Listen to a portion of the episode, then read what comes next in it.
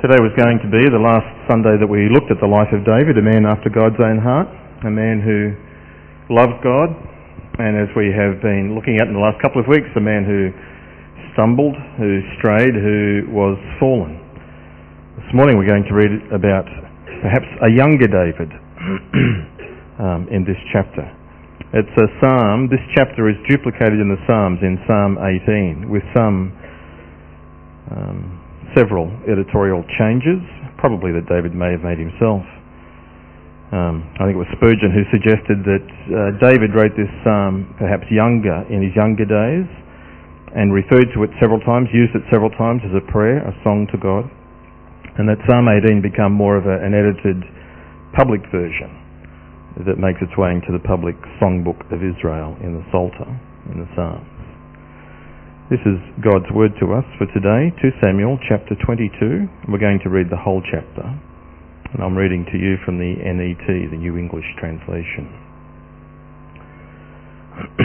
David sang the Lord's words, uh, to the Lord the words of this song, when the Lord rescued him from the power of all of his enemies, including Saul.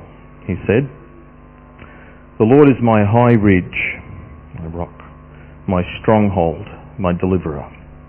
My God is my rocky summit where I take shelter, my shield, the horn that saves me, my stronghold, my refuge, my Saviour.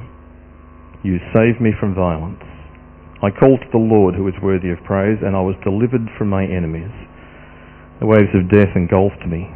The currents of chaos overwhelmed me. The ropes of Sheol tightened around me. The snares of death trapped me. In my distress I called to the Lord.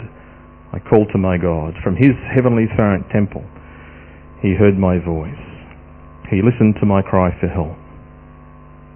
The earth heaved and shook. The foundations of the sky trembled. They heaved because he was angry.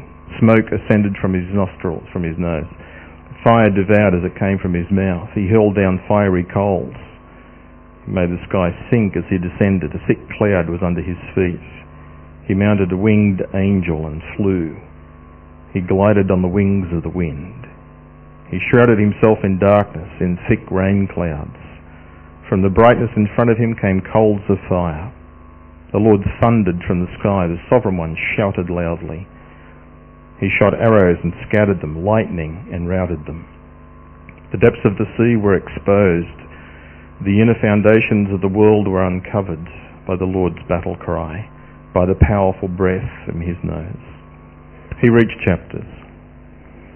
Last word by way of introduction is that when you take the books of 1 Samuel and 2 Samuel and you put them together, in 1 Samuel chapter 2 there is the prayer, the song of Hannah. And when you come to the end of the 2nd Samuel, chapter 22, you have this song of David. So the song of Hannah in chapter 2 and the song of David here at the end in 22 with 2 Samuel are like bookends to the books of 1 and 2 Samuel, that they form a whole, that the story is to hold together. Well, that'll do by way of introduction. Let's work our way through this strong song that has lots of language in it which is not perhaps familiar with us or the way we speak, and it contains lots of images and metaphors. And when you work your way through it, then I think we'll come to a point of hopefully understanding it and being able to embrace it. So David sang this song when the God had given him victory from all of his enemies, and he had a lot of enemies. If you go through the stories that we've been working through, then he was delivered from Goliath, he was delivered from Saul, he was delivered from the Philistines, the Ammonites, the Syrians, the Edomites, the Moabites, the Amalekites, and the Vegemites.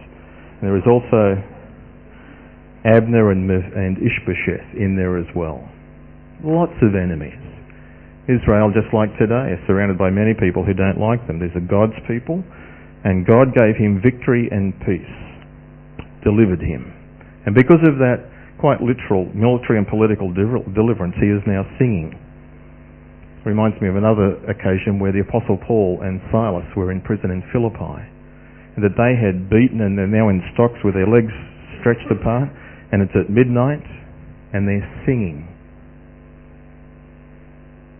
David singing out of victory. These guys are singing in the midst of suffering. You can test your spiritual condition by your attitude. When was the last time you sang to the Lord? in your hearts. It's an indication for us here that David is a man who loves God. In fact, in Psalm 18, the, he edits it to say, I love you, Lord, is how he begins the psalm. Here in this psalm, David is not only singing, but at the beginning he talks about uh, who God is. And he uses all these different metaphors. My God is my rocky summit, my shield, my stronghold, my refuge, my saviour. There are ten uses of the word my, which is worth noting. David is talking about a God whom he knows personally. Not a God that he simply knows about, but someone that he knows personally. He didn't conduct his spiritual journey based on what others would teach him or tell him or other people's experiences, but he had his own walk, his own experiences with God. And so the question is obvious for us. Do we have that personal relationship with God? He desires to have that relationship with us, which is why he sent Jesus, which is why we have Easter, to remember that incredible offer that God wants the relationship re-established and he's made it possible to do so. Well, here is David, the recipient of God's grace, God's forgiveness, God's choosing. The Lord is a God who is interested in relationships, and he is a God who is trustworthy, who is committed to his people who is loyal and dependable. This word my, very important word. Psalm 23 verse 1, the Lord is my shepherd. The most important word, my. The Lord is my shepherd. We need to be able to say, the Lord is my shepherd. He is my Saviour. He is my Lord. That's a personal thing. And if you've never done that, then that's a decision, that's the most important decision, and it's the decision that you must make. Otherwise, if you leave this life without ever making that decision, you will go into a Christless eternity, an eternity without God, an eternity absent from all of his blessings and goodness.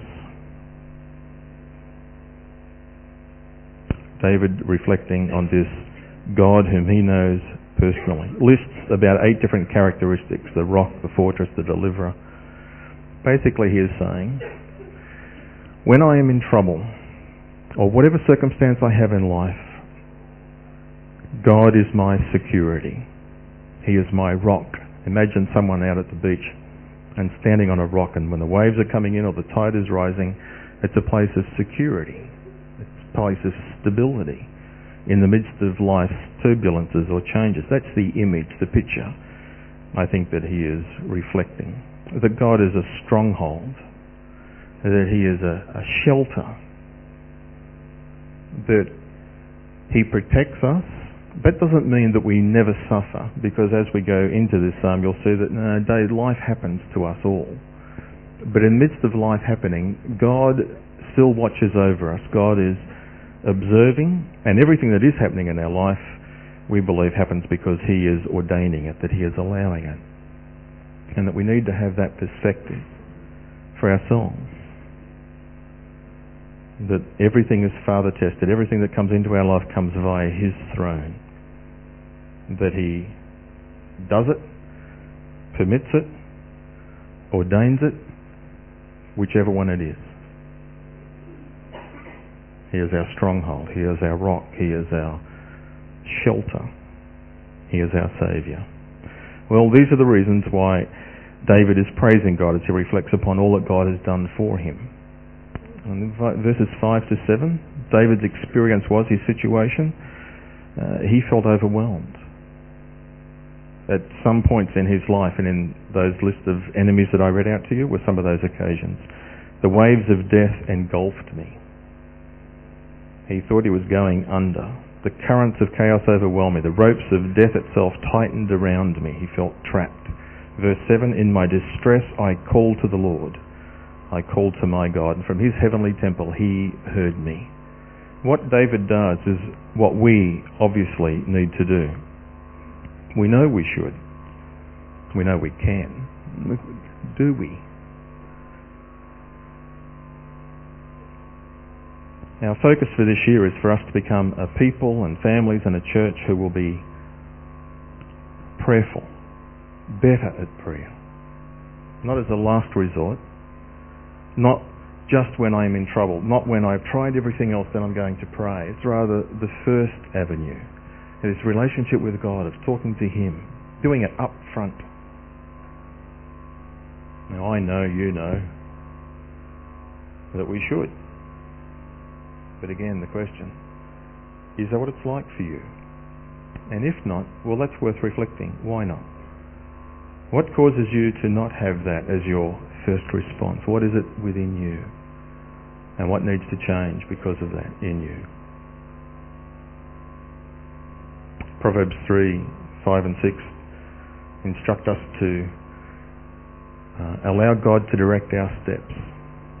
Trust in Him, not to rely on our own understanding, uh, but to talk with Him. It's amazing how many times I talk to people and they know that, but they haven't done that.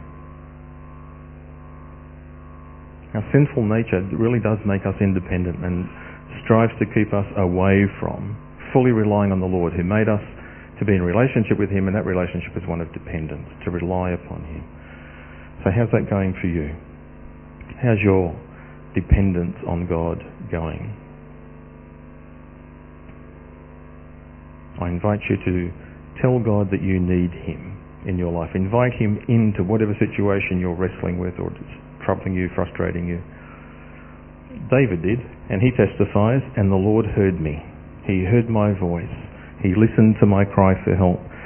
And then he gives this very dramatic explanation of God's uh, response, that God heard him. He says the from verse 8 all the way down to about verse 20, he describes uh, like the language of an earthquake or the language of a thunderstorm. And most people that I'm aware of, eh, I haven't been in an earthquake and I haven't seen a volcano, but it's the same sort of dramatic response. You are awestruck by the power of God. It's not the power of Mother Nature, it's the power of Father God who's demonstrating his power. When there is a cloudburst and the rain pelts down, I can't stop myself but by going outside or opening the blinds to watch it. It's powerful. It's incredible. Well, that's the language David uses here to say, God stepped in. God made a difference in my life. He says the earth heaved and shook, the foundations trembled, uh, smoke came from God's nostrils and fire out of his mouth. I mean, God is cheesed off. And he comes, and he comes riding on the clouds of this storm. Back in chapter 21, there has been a famine for three years. During David's reign, there was a famine for three consecutive years. David inquired of the Lord. The Lord said it's because of Saul and his blood-stained family, because he murdered the Gibeonites. David said about correcting that. And there was a sacrifice an atonement process made, there is an execution of some people. And at the end it says, God responded to their prayers for the land. It's partly reflecting that, I think, in this Psalm 22, that David is reflecting God came in a storm. He broke the drought. He broke the famine. He came powerfully and mightily. Words of strong, uh, strong winds and lightning bolts and thunder.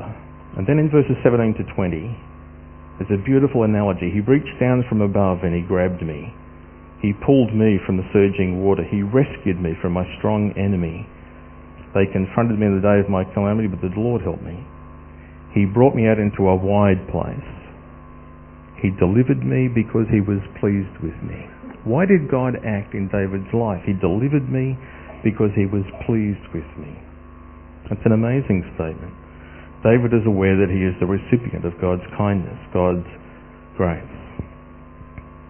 That God was pleased with him, loved him, cared for him, took joy in the relationship with him. God liked him. An amazing statement. And the truth is, God likes us in Jesus. That God is for us. That he takes joy in the relationship he has with us. That's the whole message of grace. David was a man after God's own heart. And as I said, that's why he begins Psalm 18. Lord, I love you. And the psalmist doesn't say it, but I reckon God says back, and I love you too. That's the relationship that we can have, should have, and that he desires us to have with him. Not us living through this life, you know, independently of him and occasionally touching base with him, but every day tuning in. In the words of the song, it's our ears being open to his whispers, our eyes being open to observe his hand at work of what's he orchestrating, what's he doing, what's he allowing, how is he wanting me to respond to the situations that are going on in my life. And he is definitely committed to us becoming more like his son, the Lord Jesus. Well, then I struggled with this part of the psalm. David says here, and I think it's a youthful David, he reflects here that God did this because he was pleased with me, and he was pleased with me because I was very godly, I was very obedient, I didn't sin, I wasn't disobedient. It says in verse 21, The Lord repaid me for my godly deeds. He rewarded my blameless behaviour. For I have obeyed the Lord's commands, I have not rebelled against my God. I am aware of all of his regulations, and I do not reject his rules. I was blameless before him. I kept myself from sinning. I think it's a younger David. A far more older and more reflective and or repentant David will write different psalms. Like Psalm 51 let me read you the words of that one, which are not reflected here. Where David says, Have mercy on me, O God, because of your loyal love, because of your great compassion. Wipe away my rebellious acts. Wash away my wrongdoing. Cleanse me from my sin. For I am aware of my rebellious acts. I am forever conscious of my sin. Against you, you above all, I have sinned. I've done what is evil in your sight. So you are just when you confront me. You are right when you condemn me. And he goes on just like that.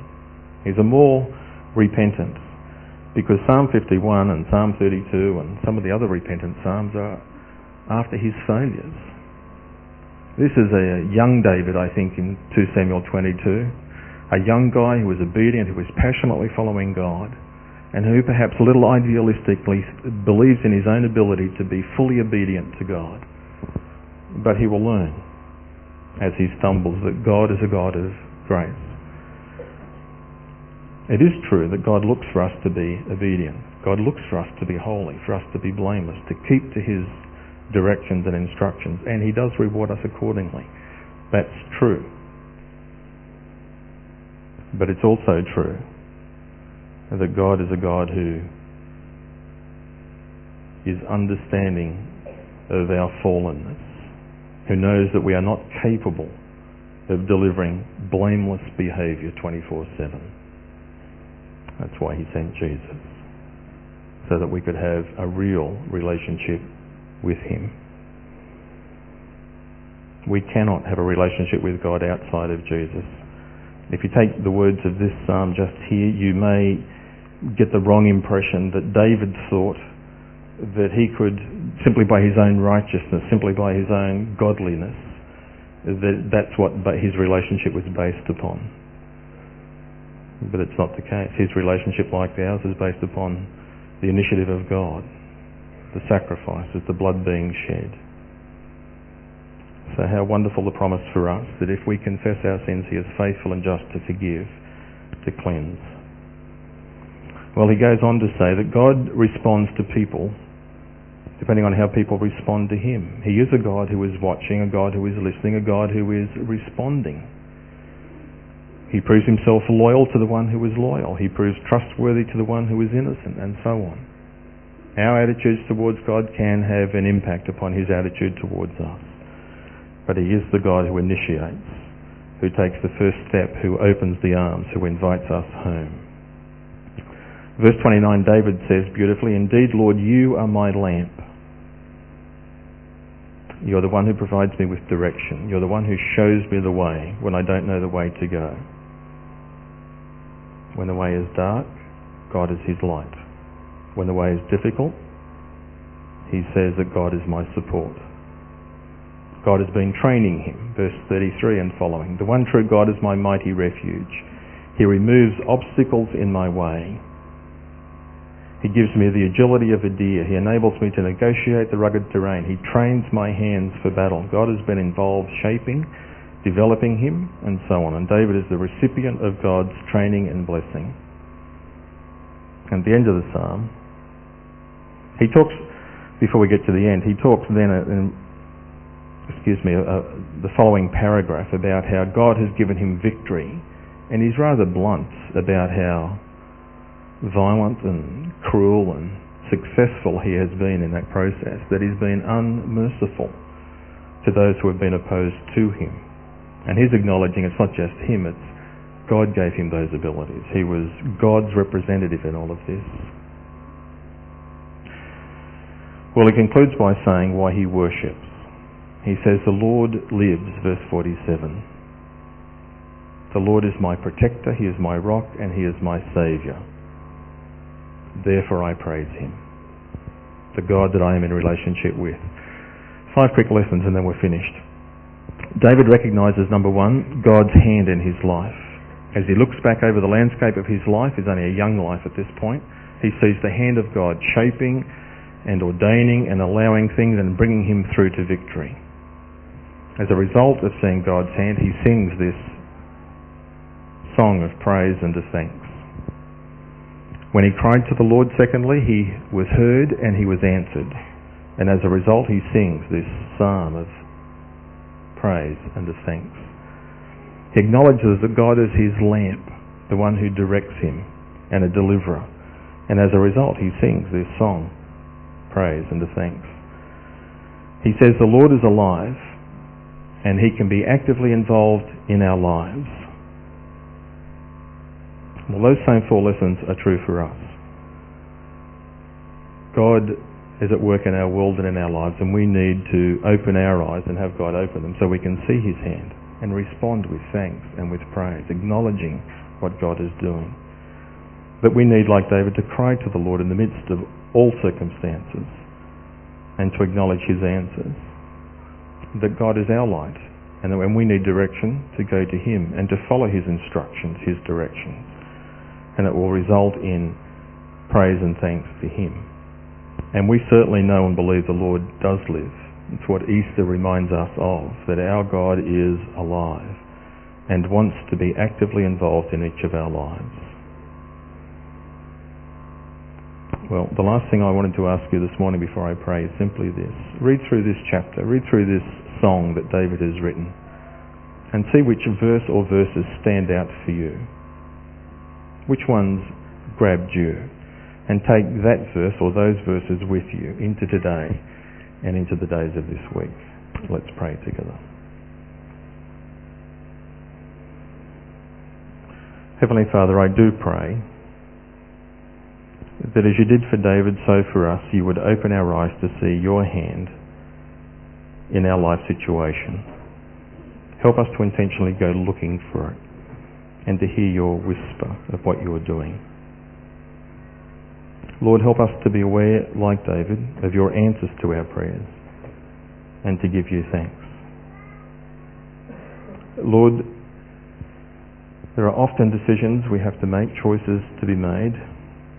Help us to receive your directions and to experience you at work, you delivering us from trials and from temptations. Lord, we invite you to be involved in our lives we invite you to be Lord and for us to walk in a very close relationship with you. Heavenly Father, we ask that you might grant this in Jesus' name for each of us today and this week. Amen.